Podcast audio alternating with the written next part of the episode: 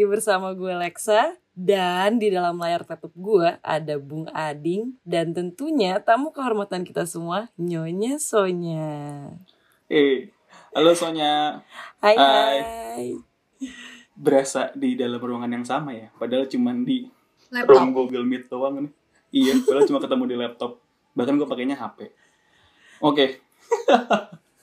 Yap, oke. Eh, by the way, eh, buat teman-teman semua nih yang dengerin eh, di episode kali ini, buat yang pengen tahu Sonya itu di Tokopedia role-nya sebagai apa, kerjaannya apa dan segala macem, cus dengerin episode sebelumnya ya, gitu. Karena kita nggak bakal bahas di sini, gitu. Yes, aduh kantor-kantor banget gak sih? Kita lanjutin Sonya di episode sebelumnya udah ngobrolin apa sih tentang co-design itu. Jadi sekarang kita bakal ngebahas apa nih, Ding? Hmm, kan kalau episode sebelumnya kan kita udah bahas banyak banget ya, mendetail gitu kan kayak eh ya tapi lebih ke teori-teori gitu kan. Nah, sekarang kita tuh pengen bahas lebih ke case study-nya nih gitu kayak dari udah dijelasin di episode sebelumnya, kita lanjut ke episode yang eh apa ya, lebih kayak case study apa sih yang dipakai gitu kan dari co-design tersebut gitu. Nah, dari sini juga sebenarnya kita eh, biar teman-teman semua yang denger ini bisa kebayang nih nanti sebenarnya pas di kantornya atau mungkin nanti di proyekan masing-masing di luar kantor bisa nerapin langsung sih gitu. Nah, by the way Son, di sini lu bakal cerita tentang apa ya? Case study apa nih yang mau lu bawain di episode kali ini? Kali ini itu gue bakal bawa ke salah satu project pertama gue ya ngerjain co-design secara pilot pas kita baru banget mulai uh, work from home. Itu produknya namanya PLP. Uh, PLP itu panjangannya uh, Product Launching Platform. Uh, ini kita buat uh, untuk seller-seller yang memang udah punya traffic uh, udah lumayan bagus nih gitu. Seandainya mereka brand-brand yang bagus, mereka udah punya traffic dari sosial media atau dari website mereka, tapi mereka mau jualan nih di dalam Tokopedia. Nah, jadi kita tuh enable gimana caranya uh, mereka tuh bisa bikin uh, campaign sendiri nih di dalam tokonya mereka. Jadi nggak usah mengandalkan campaignnya Tokopedia all the time. If they have uh, punya produk baru, uh, bisa langsung bikin campaign sendiri. Mau uh, mau bikin kayak uh, end of year sale itu bisa bikin di tokonya sendiri. Jadi bikin sellernya itu lebih independen gitu. Ini Hmm. berarti kayak brand-brand yang udah besar gitu ya atau gimana sih si seller-sellernya?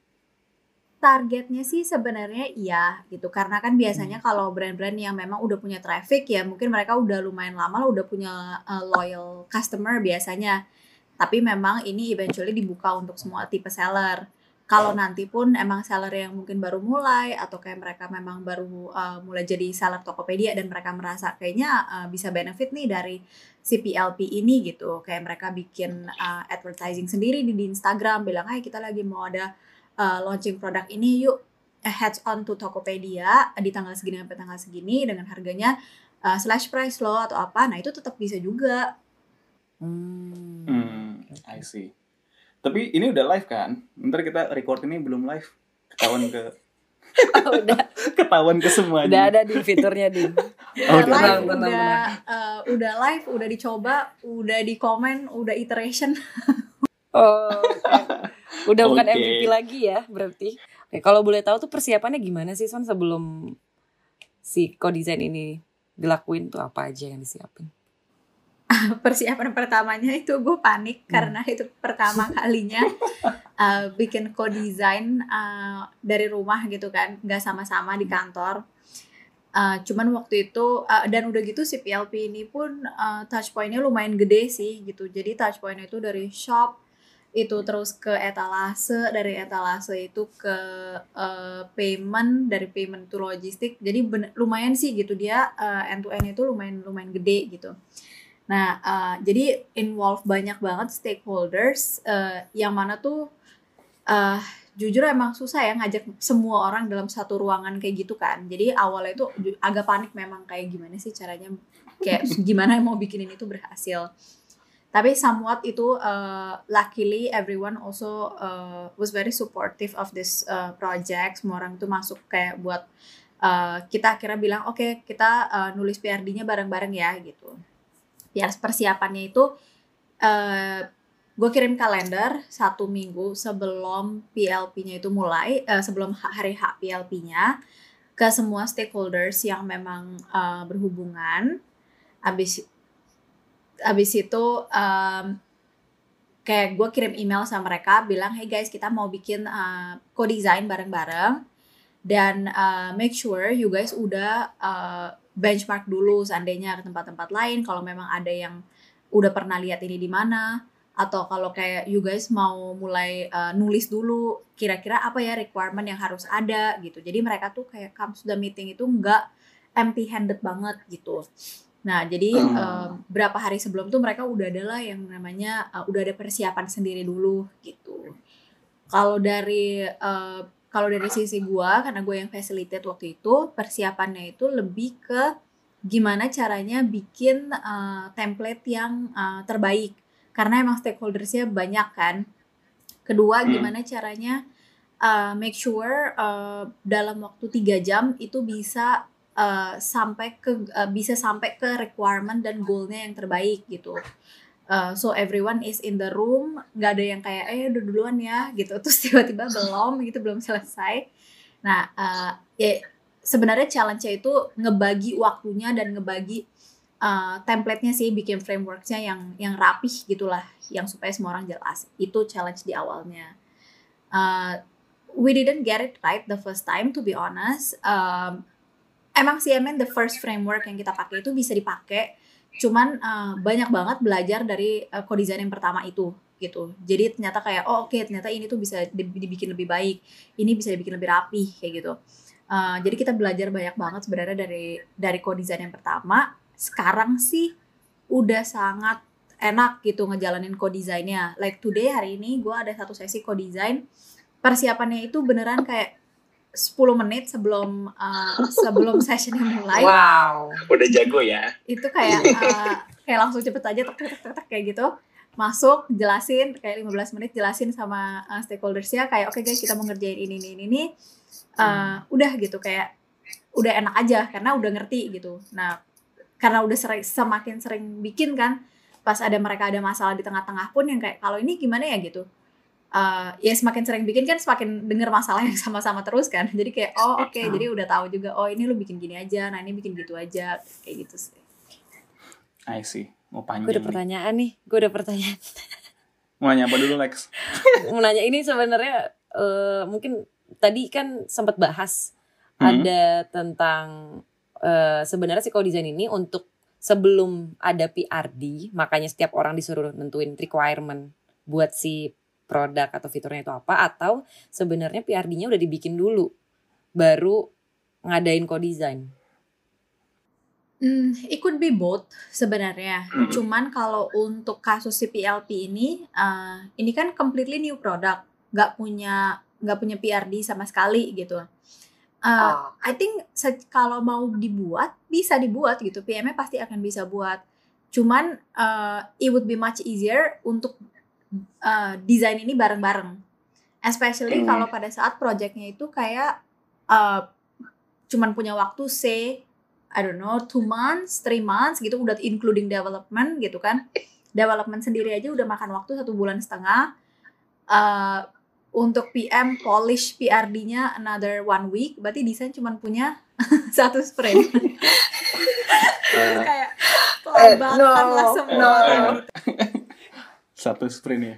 Itu itu sih sprint banget sih rasanya pasti. kayak udah sprint military langsung gitu kan. Iya. Jadi kayak lebih enak kita define bener-bener memang di awal banget. Jadi keluar dari co-design ini pun PM bisa uh, bikin PRD, uh, eh, UX langsung bisa masuk bikin UX, terus tech itu juga bisa langsung tahu oh ternyata requirementnya ini dia bisa langsung siapin dulu apa kebutuhannya jadi everything kind of like uh, move simultaneously. Oke, okay. hmm. oke. Okay. Ini okay. menguntungkan bagi banyak pihak sih ya, jadi nggak yeah. cuman iya. Iya. Kayaknya lumayan bisa paralel di banyak ini deh tempat. Maksudnya semuanya kayak bisa jadi gerak paralel gitulah.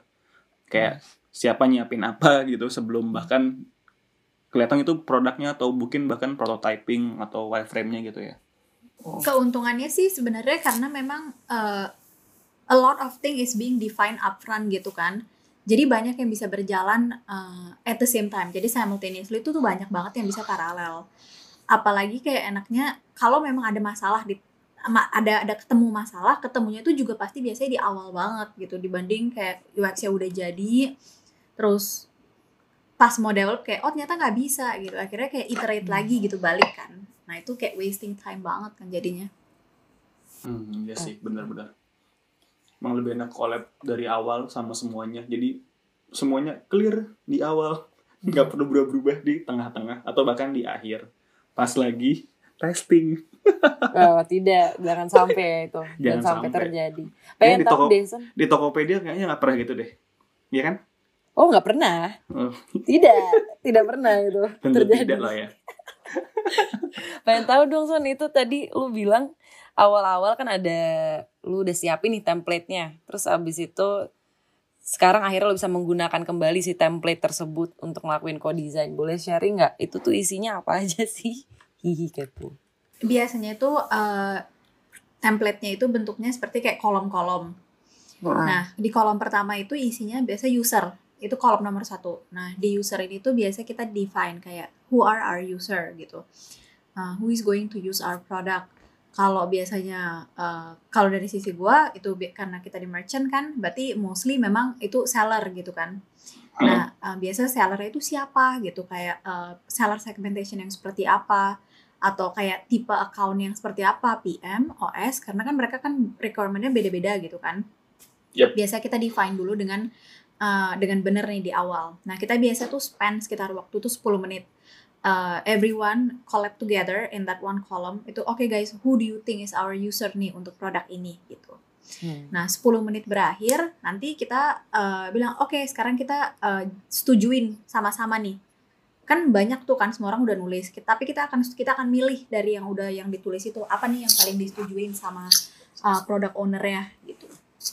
Nah itu yang hmm. pertama. Nah terus kita move on lah ke yang biasa gue sebut itu kayak step satu gitu Nah, step satu itu uh, attendees-nya itu everyone, everyone in the room biasanya. Itu tuh kayak uh, what are we gonna do here? Itu kita uh, list down all the questions that we have, list down all the pain point that we have, list down um, all our experience, all, all other people experience that we have heard here. Jadi semua hmm. tipe yang namanya itu kayak uh, pertanyaan, pain point itu semua tuh masuk ke sini. Nah, ini hmm. tuh juga uh, yang bikin tuh semua orang di dalam uh, di dalam uh, room ini. Maka uh, di sinilah sebenarnya kenapa pentingnya uh, kalau memang ini existing produk harusnya mereka udah coba dulu sebelum sessionnya mulai. Tapi kalau seandainya ini kayak produk baru, uh, mereka punya konteks lah sedikit. Ini kita mau ngapain ya, gitu kan. Jadi supaya di, yeah. di sesi ini tuh jelas gitu kayak they're not wasting their time too. Iya. Yeah. At least mereka ke kebayang lah ya berarti mau bikin apa gitu kan Ya, hmm. jadi nggak nggak ngebleng-ngebleng banget gitu. Nah, biasa sesi ini tuh berjalan 15 menit nih. Jadi kan tadi 10 hmm. menit, 15 menit, 25 menit tadi. 15 menit. Nah, uh, selesai dari sesi ini, kita move on ke yang namanya tuh step 2. Nah, step 2 itu is another column nih sebelahnya. Nah, di step 2 ini attendees-nya itu product owner ya sama UX designer-nya. Uh, apa yang terjadi di step ini itu kita prioritize question apa yang mau kita tackle based on the timeline that we have. Jadi tadi kan kita udah nyebutin nih hmm. semua questionnya. Sekarang kita bilang oke okay, uh, product owner sama UX designer, apa pun post-it yang tadi udah ada di kolom yang uh, kedua, itu mulai pindahin deh ke kolom yang ketiga. Mana yang mau kita tackle gitu. Punya waktu berapa lama? Oh punya waktu dua bulan nih gitu. Uh, oke okay, apa yang bisa kita tackle dalam dua bulan? Atau ternyata oh punya waktunya cuma satu sprint. Oke okay, ya udah hmm. kita fair aja dari awal gitu. Apa nih yang mau kita tackle dari awal gitu. Dah mereka pindah-pindahin. Normally this would take another uh, 10 to 15 minutes. Nah, uh, challenge-nya biasanya di di sisi di step 1 dan step 2 ini itu adalah uh, karena kadang-kadang orang kan kalau nulis post-it itu bisa kayak nulis kayak nulis diary. kayak uh, kadang kita nggak ngerti gitu kadang kita ngerti jadi kita suka nanya kayak ini maksudnya apa ya itu maksudnya apa ya nah uh, sometimes kalau memang yang nulis itu nggak jelas itu take some time gitu so uh, sebisa mungkin uh, kalau memang uh, sebisa mungkin tuh post itu lebih baik tuh kayak bullet points sebenarnya jadi kayak very concise jadi orang tuh ngerti kayak oh ini tuh apa ya gitu Nah, ini tuh ada di uh, step yang kedua. Once we're done nih untuk dari step yang kedua, kita masuk ke step yang ketiga. Nah, step ketiga ini adalah step di mana kita propose the solution. Di sini attendance balik lagi everybody. Uh, now, based on the prioritized question yang tadi udah dipilih sama si product owner sama UX-nya, kita akan mulai propose the solution. The solution can be something that uh, we think it's it would be the best for the product atau something yang kita benchmark ke tempat lain. Kita udah pernah lihat eh bagus sih ternyata. Atau memang sesuatu yang kayak kita ya mau itu abstrak pun gitu kan yang kayak bagus tuh kayaknya kayak gitu. It's okay gitu karena uh, propose solution itu benar-benar kita kayak divergent thinking. Go as wild as possible. Just go as crazy as possible. Nah di sini waktunya lumayan. Waktunya itu sekitar 30 menit karena ini kan bagian solution kan. Biasanya hmm. di uh, di step 3 ini gue suka bilang uh, guys feel free untuk Google feel free untuk uh, kayak wonder-wonder ke app lain atau apa feel free banget gitu. Makanya waktunya itu biasanya lebih lama. Um, oh yep, yep. Karena bentuknya itu solution biasanya 30 menit itu cukup gitu kayak dia nggak kecepatan dan tapi juga nggak kelamaan jadi dia kayak good enough lah waktunya nah set step 3 uh, kita ada satu lagi setelah step 3 kan kita ada step 4 nih. Nah, step 3 hmm. dan step 4 ini lumayan simultaneously uh, bekerjanya. Gimana caranya? Uh, kita punya waktu 30 menit kan di step 3. Setelah 20 menit pertama, kita divergent thinking semua orang, biasanya gue akan bilang, oke okay guys, 10 menit, uh, 10 menit lagi uh, untuk PIC uh, UX uh, designer ya, stop working on the column 3, move on ke column 4 Kolom 4 itu clustered solution. Semua orang kan bakal nulis kan semua solusi-solusinya mereka yang akan berantakan pasti nih di kolom 3. Nah, bingung pasti kan kayak gitu. Nah, 10 yep. menit terakhir itu uh, desainernya akan mulai ambil satu-satu dan mulai cluster. Cluster enaknya gimana? Pakai jobs to be done. Jadi kayak groupingnya hmm. itu langsung kayak jobs to be done aja. Kayak as a user, uh, as a user I want to be able to do this. Apa nih solution yang ada gitu as a user I wanna be able to do that. Apa nih solution yang udah ada? Jadi bener-bener langsung di cluster based on jobs to be done ya. Uh, hmm. Jadi di sini itu kalau uh, selesai kita step 3, step 4, biasanya gue akan confirm balik nih ke product ownernya. Guys, uh, ini jobs to be done yang yang bakal kita tackle. Is it right? Atau ada yang kurang gitu. Kalau mereka bilang, oh oke, okay, it's right, setuju, oke okay, kita move on. Tapi kalau uh, tapi biasanya pertanyaan itu tuh tweak mereka balik kayak bener nggak ya ini jobs to be done yang ada terkadang itu bisa juga terjadi oh ternyata ada jobs to be done yang kurang gitu uh, eh as a seller they want to do, they want to do that tapi kok nggak ada ya gitu nah ini biasanya kayak oh ternyata tadi tuh pastinya di question tuh ada yang lupa nanya gitu nah jadi di sini tuh tip, kita screening lagi make sure kalau bener nih ini requirementnya bener nggak gitu hmm oke okay. oke okay. Jadi sebenarnya bisa jadi tadi dari requirement itu malah jadi nambah gitu ya atau bahkan kayak ada yang yang nggak ke cater dari awal gitu ya sebenarnya. Pasti ada biasanya hmm. ada sih gitu karena hmm. sometimes hmm. mungkin lupa atau sambil kita nulis sambil dia baca as a seller I can do this as a seller I can do that terus kepikiran kan eh kayaknya as a seller harusnya dia bisa gitu juga sih gitu kan. Hmm. Nah itu biasanya oh ya enggak nambah son gitu. Nah kalau nambah biasanya gue tambahin oh, oke okay, gue nambahin uh, jobs to be done ya gitu. Berarti kita nambah uh, harus ada solution nih karena apa pun yang ada di cluster solution itu harus ada solution ya. Hmm, ya itu pasti ya. Ya, yeah. oke. Okay.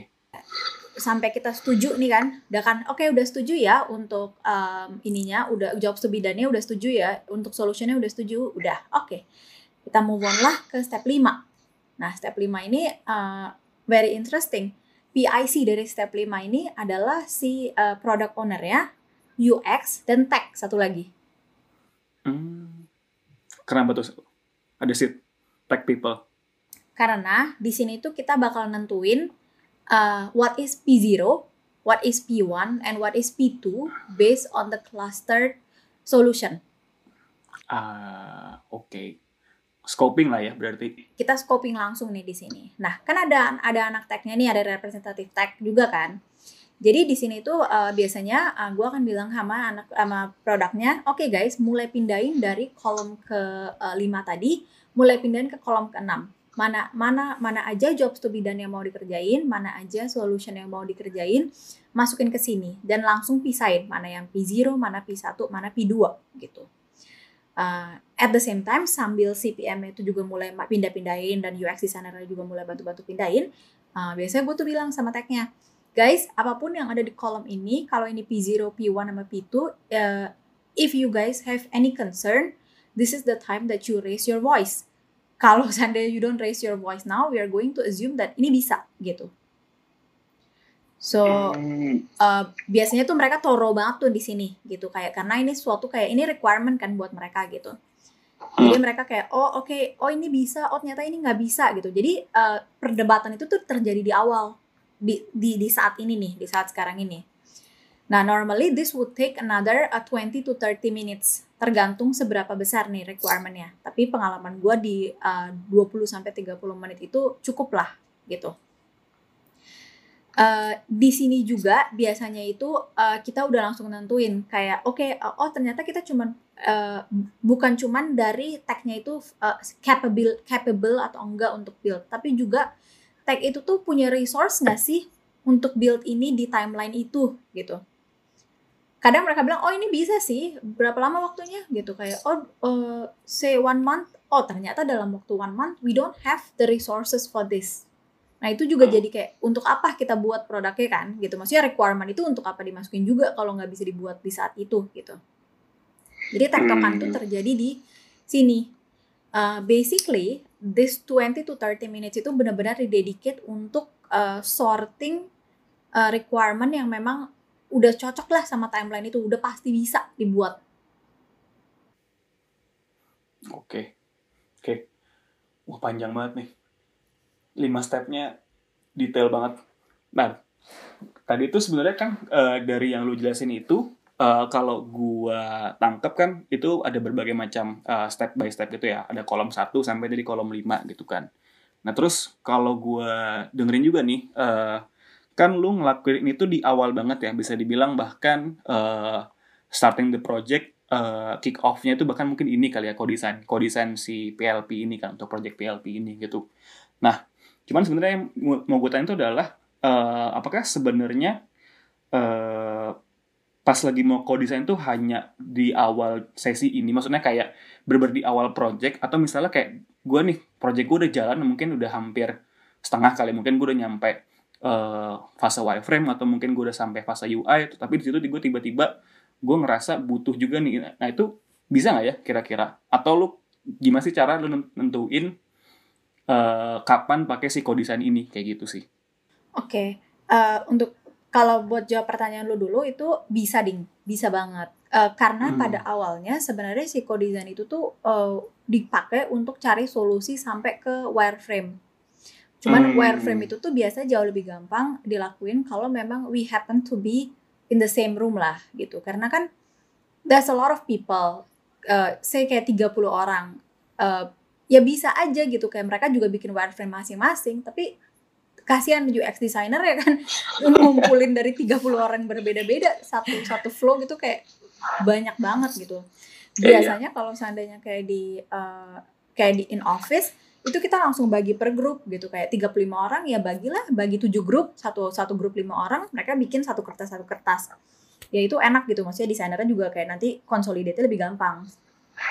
Tapi karena sekarang memang bentuknya itu uh, kayak work from home biasanya itu gue stop di uh, nentuin apa nih uh, prioritize solutionnya.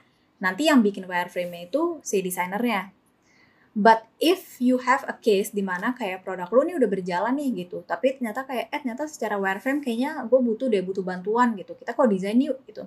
Bisa. Jadi yang harus lo lakuin itu adalah fit them the the requirement. Uh, co-desainnya itu malah lebih kayak langsung aja uh, oke okay, requirementnya ini kita punya limitationnya tuh ini uh, what do you think lah kita langsung crazy it aja yuk gitu ya. langsung coret-coret aja jadi according to them apa nih apa yang bisa what kind of uh, interface yang yang paling cocok lah untuk masalah kayak gini. Hmm, I see. Oke, okay, berarti sebenarnya secara penggunaan ini si design itu sebenarnya lebih ke fleksibel ya. Maksudnya eh, lu pakai di tengah-tengah projectnya jalan pun juga bisa tapi mungkin bakal lebih ngebantu semuanya in the same room kalau kita pakainya dari awal banget projectnya gitu ya even ke tim tech tim eh, PM-nya sendiri tim produk gitu kan sampai bahkan ke eh, marketing strategi na- nanti gitu kan kita mau kita mau apa namanya kasih lihat ini tuh kayak gimana gitu kan dalam marketing marketing campaign-nya kayak gitu oke Hmm. Cocok gak sih sebenarnya? Eh Kenapa? gimana gimana? Ya ini gue agak pertanyaannya OOT tapi nggak OOT. Cocok gak sih sebenarnya kalau desain tuh dipakai buat kayak ngebantu visioning produk atau fitur gitu? Hmm, sebenarnya dia bukan produk eh, vision ya gitu. Hmm. Dia lebih ke breaking down product requirement, detailing product requirements. Eh, j- biasanya visionnya kita udah punya gitu kan, kayak PLP. Visionnya adalah we want to enable an independent campaign for uh, seller kayak gitu. Jadi secara vision tuh udah ada, tapi uh, requirementnya itu yang ide kan gampang banget ya, mau muncul ya tiba-tiba. Tapi eksekusinya itu kan it takes a lot of brain gitu ya. Nah ini tuh sebenarnya basically tuh ngebantu buat consolidate those brain. Oke. Oke, oke, oke. Gimana tadi Son? Tadi lu ngomong apa? Ada yang tadi kan ada nanya tuh kalau seandainya Mhm. uh, kapan nih kira-kira itu enak yang enak dipakainya. Uh, iya memang dia enak dipakai untuk di tengah project, tapi pasti untuk secara um, secara efek kali ya gitu ya uh, akan sangat lebih kerasa kalau memang dia digunakannya di awal banget.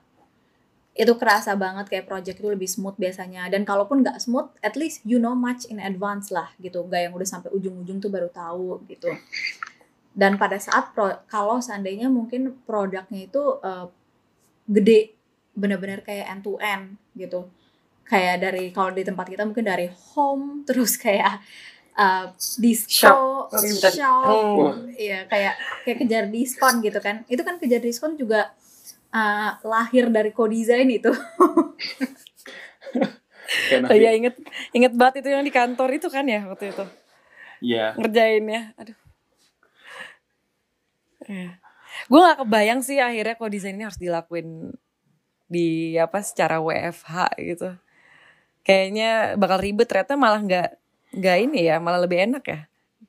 Uh, personally sih gue ngerasa sebenarnya uh, enak sih gitu. Se- karena everyone has to contribute kan gitu pas di rumah juga. Uh, gue juga contohnya kayak kita pakai satu account yang sama di Miro gitu kan yang datang 35 orang tapi ternyata pennya yang bergerak cuma 10 orang kan gue nah 25 orang lagi ke mana ini? Gitu. Iya. Itu mereka cuma nontonin doang Son apa gimana? ya gue Ya, nggak tahu lah ya maksudnya kayak gimana di mana keadaannya tapi biasanya kalau gue lihat oh ini kok nggak bergerak kayak gitu. Gue suka nanya guys eh, gimana? Mau gue pasangin lagu nggak? Gue suka gitu gitu jadi kayak biar bisa mungkin- mikir gitu mungkin lagi pegang anaknya kali Lex. Atau Oh, mungkin lagi lagi bikin Indomie sambil dengerin Sonya gitu kan. Jadi jadi nggak depan keyboard. Kayak enakan denger Sonya ngomong ya. Jadinya kayak "Ah, udah gue dengerin Sonya aja deh. Tapi biasanya kalau seandainya pas lagi di apa di kantor biasanya kan kalau kan mereka dibagi grup-grup gitu kan. Kadang eh, kalau memang mereka lebih nggak leb- lebih pasif gitu nah biasanya mungkin idenya tuh juga nggak keluar sih karena there's no Hmm. obligation right for them to say anything anyways gitu kalau di sini kan langsung Hmm. kelihatan kayak eh where are you gitu kan you're here Hmm. iya sih Oh. kadang biasanya emang kalau pas brainstorming itu ketika rame-rame ya maksudnya sama eh, keroyokan itu sama engineer sama tim bisnis dan segala macamnya ada aja pasti satu orang atau beberapa orang yang lebih ke malu-malu pas gambar eh kayaknya gue bukan desainer deh kayaknya gue gak cocok nih gambar ah padahal kan sebenarnya bukan itu poinnya. Kan kita juga nggak gambar gambar apa sih di situ? Kan kita Iya. coret-coret coret-coret kotak lah bulat lah. Nih arahnya ke mana lah. Malah enaknya cuma nulis teks aja gitu. tapi semua itu sama aja din. Karena yang apa yang desainer itu biasanya ngerasa kayak ngapalah nanti bagian bisnisnya biarin dia aja lah yang ngomong. Itu bukan gue gitu kan bukan Eh. ranahnya gue terus si bisnis gini nggak apalah nanti yang gambar bukan gue lah. Gitu. Itu bukan gue mungkin ga- gara-gara itu gara-gara itu kayaknya yang bikin cuma 10 kursor dari 35 yang gerak.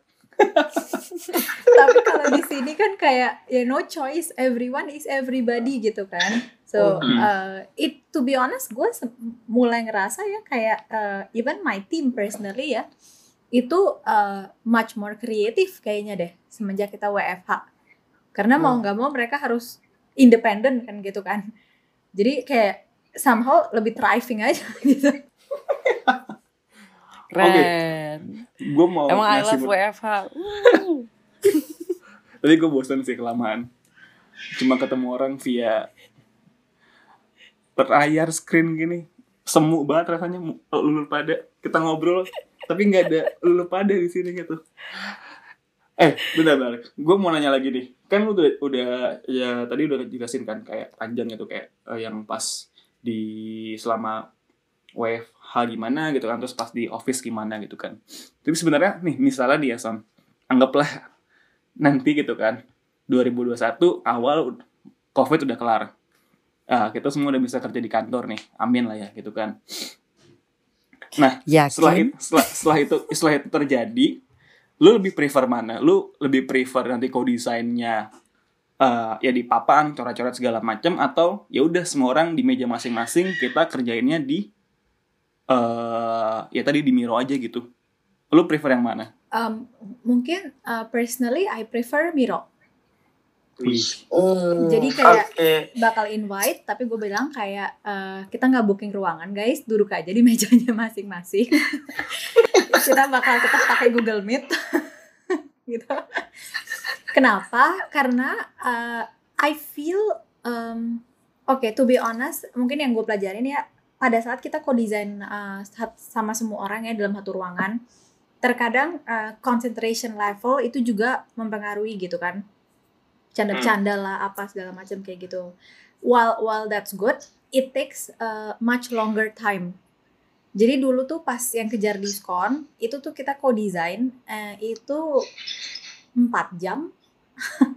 Dan itu Hmm. itu nowhere near um, apa yang kita dapat di PLP nowhere. Itu beneran kayak cuman setengahnya. Dan itu 4 jam. Because when people meet each other right face to face itu kayak tiba-tiba diskusinya tuh banyak banget Hmm, Padahal- ini ya keluar dari scope gitu ya. Iya, dan keluar dari scope. Padahal sebenarnya pada dasarnya aku juga selalu bilang the best person to solve the problem is the one who's closest to the problem, gitu kan? Dia semua udah tahu Mhm. juga gitu jawabannya. Kalau pas saat kita nggak ketemu nih gitu kayak kita bikin di Miro, mostly ya mereka akan lebih independen aja gitu untuk kayak decision making ya udahlah ini kayaknya benar deh ini ini make sense kayak gini gitu which is which is better jadi secara time juga kayaknya well you know time is money so kayak jadi lebih lebih cepat gitu loh Iya. Iya. Jadi lebih cekatan ya. Oke oke oke oke. Nah, boleh tahu nggak Son? Jadi kan eh, kalau misalnya dari tadi kita udah ngebahas yang di Miro gitu ya. Kita udah requirement dan templates yang udah lo bikin itu salah satu outputnya juga. Nah, tapi setelah in- itu semua terjadi nih, si co-design-nya terjadi, setelah itu ada apa sih? Outputnya tuh apa sih? Kayak biasanya outputnya itu bentuknya itu requirements Uh, something yang biasanya gue suka tambahin ya pada saat di co-design ini uh, tadi abis step 5 gitu kan abis kita udah mau selesai itu uh, gue nambah satu step di mana stepnya itu gue sebutnya kayak uh, prepare for the worst case scenario Uh, Wah, apa tuh? Nah, di sini tuh biasanya itu kayak uh, I I actually try to prepare for the worst case scenario. Apa yang tadi udah ada di requirement-nya kan di um, prioritize solution itu gue akan minta uh, sama PM, uh, PM sama UX designer ya untuk pindahin ke kol uh, ke tiga kolom. Nah tiga kolomnya itu pertama must have, kedua itu performance benefit, yang ketiga itu delighter. Karena tadi kan propose solution itu kan adalah campuran dari tiga ini kan. Sesuatu yang harus ada, yang kedua itu kayak ya maksudnya ya performance lah, performance benefit. Yang ketiga itu ternyata just nice to have. Gue minta mereka plot out nih di sini. Why do I do this? Karena if something happens nih in the middle of the development, resources kurang atau tiba-tiba uh, maybe I I don't know, maybe I ran out of designer tiba-tiba maybe my PM quit suddenly gitu kan maybe I'm I'm, I'm I have to take leave gitu. Ada apa aja lah gitu yang terjadi gitu kan. Uh, we need to cut down scope. Kita nggak akan kelabakan nyari scope yang mana yang harus kita cut down. Yang pasti yang akan kita revisit pertama kali itu di lighter. Karena itu cuma nice to have kan. Oke kita uh, kayak inilah lu ba- inilah kayak negotiation lah gitu kan. Oke negotiation pertama ada di kolom di lighter. Buang buang buang buang buang. Udah bisa oh bisa. Oke lanjut. Oh belum bisa gitu. Pindah ke kolom kedua. Kolom keduanya itu performance benefit gitu. Mana yang mau dibuang buang buang buang gitu. Jadi tetap aja secara requirement secara produk tuh tetap bagus karena must have-nya itu kita pegang kuat sebenarnya. Tapi we already know what to what to sacrifice basically lah. Jadi kayak lu bener-bener prepare for the worst case scenario. Which is Okay. sel- which is something yang gue sebenarnya learn along the way. Habis ngerjain ini Hmm. Kayak sekitar empat kali apa lima kali gitu gue baru kayak oh oke gitu. Karena pas terakhirnya kayak oh ternyata kita nggak nggak ada orangnya ini kurang gitu. Akhirnya kita agak-agak kelabakan nih gimana. Nah kalau udah pas dibikin kayak gini akhirnya eh, ya udah kalau oh kurang orang atau kayak ini nggak nggak ada ini nggak bisa gitu kan. Oh oke kita udah punya nih requirement apa yang udah kita siap nih we, we- kita udah agree dari awal something happen kita buang ini gitu Oke. tuh nah jadi um, outputnya itu requirements dan requirements itu requirement yang jelas gitu loh Hmm. Ada itu disatuin ke PRD-nya juga ya jadinya. Nah, nanti Iya. si, si PM keluar dari sesi ini, PM itu akan langsung nulis di PRD based on this uh, file, based on this Miro. Uh, designer itu bisa langsung mulai dari segi UX, juga ngerelate ke desain ini, ngerelate ke Miro ini dan ngerelate ke PRD. Tech Hmm. itu biasanya langsung bisa mulai uh, siapin lah gitu resourcesnya, mulai lihat-lihat dari backlog sprintnya dia. Oh ini, oh orang gue butuh orang segini nih buat ngerjain ini di timeline segini nih gitu. Jadi mereka udah bener-bener match in advance juga nih sama kayak kita. I see. Cool, cool, cool. Soalnya kayak apa ya?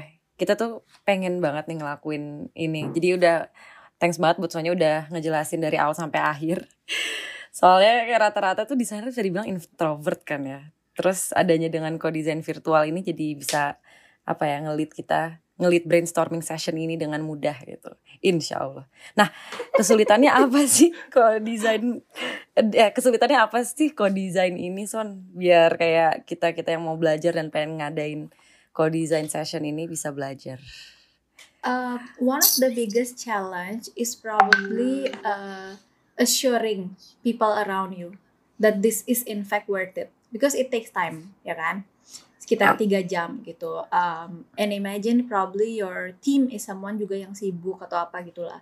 So uh, the first thing yang memang uh, the most challenging part adalah making sure that the right people are in the room. Itu yang pertama.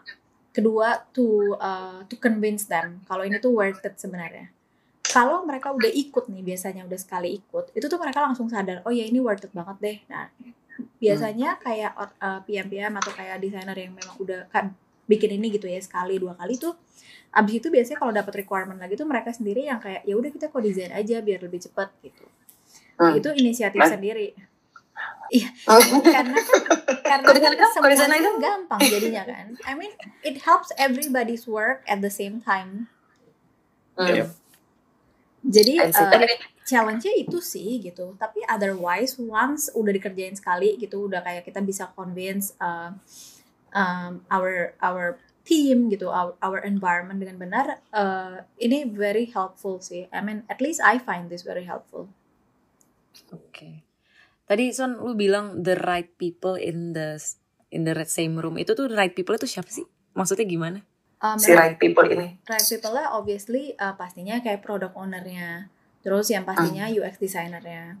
Terus uh, yang pasti uh, people who uh, apa ya it bukan hippo tapi tapi lebih ke uh, orang-orang yang memang punya yang mesti punya andil lah dalam produk ini gitu. Mereka Hmm. mereka adalah orang-orang yang tepat gitu untuk ada di sini di co-design ini Jadi yang bisa memberi keputusan lah ya juga itu orang-orang itu. Iya. Hmm. Oke. Gila. Ini gue berasa denger kuliah satu Dua, SKS SK sih. dua kali Dua, dua. dua, dua SKS ya. Panjang ya. Enggak, karena karena maksud gue gini sih. Ini kan eh mendetail banget ya. Kayak tadi kita udah dijelasin dari apa kayak masing-masing eh step 1 2 sampai segala macem terus tadi Hmm. dijelasin eh, orang-orangnya segala macem itu kan right people siapa aja kayak Hmm. bahkan soalnya aja juga sampai prefer kayaknya kita bakal kodesannya online aja deh setelah bahkan kita masuk kantor gitu kan karena kayak tadi banyak banget benefitnya sebenarnya buat orang-orang di sana gitu kan kayak dia tadi comparing yang project sebelumnya dia pakai ini udah dia udah habisin hampir 4 jam tapi ternyata nggak bahkan nggak setengahnya dari uh, yang project PLP ini kan yang lu habis tiga jam ya kalau nggak salah ya tiga jam kurang Hmm. lebih lah ya bisa dibilang gitu wah gila udah sebanyak ini ya yang kita dapat gitu kayak Hmm. hmm, gua rasa sih ini bakal banyak banget ngebantu bahkan nggak cuma uh, orang-orang yang dengerin di luar sana gitu ya pendengar-pendengar podcast kita gitu tapi bahkan uh, untuk internal kita sendiri gitu buat uh, tim-tim lain yang bahkan belum mencoba gitu kan atau bahkan baru mau mulai nih cuman kayak gimana sih caranya gitu kan. Nah tinggal dengerin di episode sini sama episode yang sebelumnya gitu kan. Oke. Yes. ini gue berharap ya kayaknya bukan mesti berharap lagi sih ini udah pasti bakal banyak banget ngebantu kita semua gitu kan. Eh teori-teorinya study case-nya yang tadi jelasin Sonya gitu. Jadi thanks a lot buat Sonya yang udah ngejelasin super detail dan jelas juga buat kita semua yang dengerin bahkan buat gue personally yang dengerin ini Bakal Kayak- digunain gak nih, Ding? eh iya dong Son itu bener-bener mau diaplikasin Son sebenarnya sama Ading. Jadi dia sebenarnya bener-bener lagi belajar dari lu nih. gue pasti Iya, bakal pakai gue pasti bakal pakai co-design. Tapi pasti sebelum mulai co-design gue nanya Sonya lagi Son ini gue mesti ngapain ya? Nggak tapi tapi gue sedikit banyak udah mulai kebayang sih gitu. Dengan karena gimana ya? Gue menunggu project yang gede lagi sih datang kan karena project gede gue udah hampir selesai nih udah di staging tinggal dikit lagi lah live tungguin ya navigasi. Kita lagi Gua- butuh bantuan loh. Kalau lo nggak ada gua kasih- kerjaan sih, ya boleh lah ke sini. aduh Tuh dilempar. gue bukan gue bukan gak ada kerjaan itu yang gedenya yang yang perintilan perintilan sih banyak banget kalender gue udah kayak main Tetris kayak numpuk sana numpuk sini numpuk sana numpuk sini akhirnya buang buang buang buang kelihatan semuanya Nggak ada kerjaan berarti ya, Ding. Ya Oke, udah di kan? sini, Ding. nggak gua, maksud gue nggak gue buang semuanya ada tetap ada per jam-jamnya Curhat-curhat orang kantor ya. Aduh. Ya wes, thank you banget Son udah mewarnai podcast Tokopedia Design. Dan buat teman-teman yang dengerin, nantikan episode kece dan gurih seputar desain lainnya. So, stay tuned and stay curious only on Tokopedia Design Podcast.